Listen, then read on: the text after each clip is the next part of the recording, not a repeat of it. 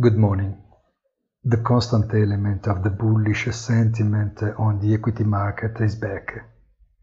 New historical records for the US indices will easily address the European morning's behavior, while gold leaves the 1800 threshold pressed by a newfound appetite for risk and the strength of the dollar that fell below 1.20 against the euro for the first time since last November.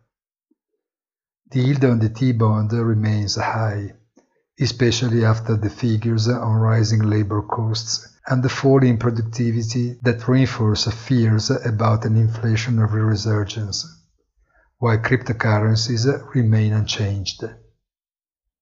A still complex picture, as Biden's first speech underscores a rapprochement with historical lies, but does not loosen its grip on its actual rival, China.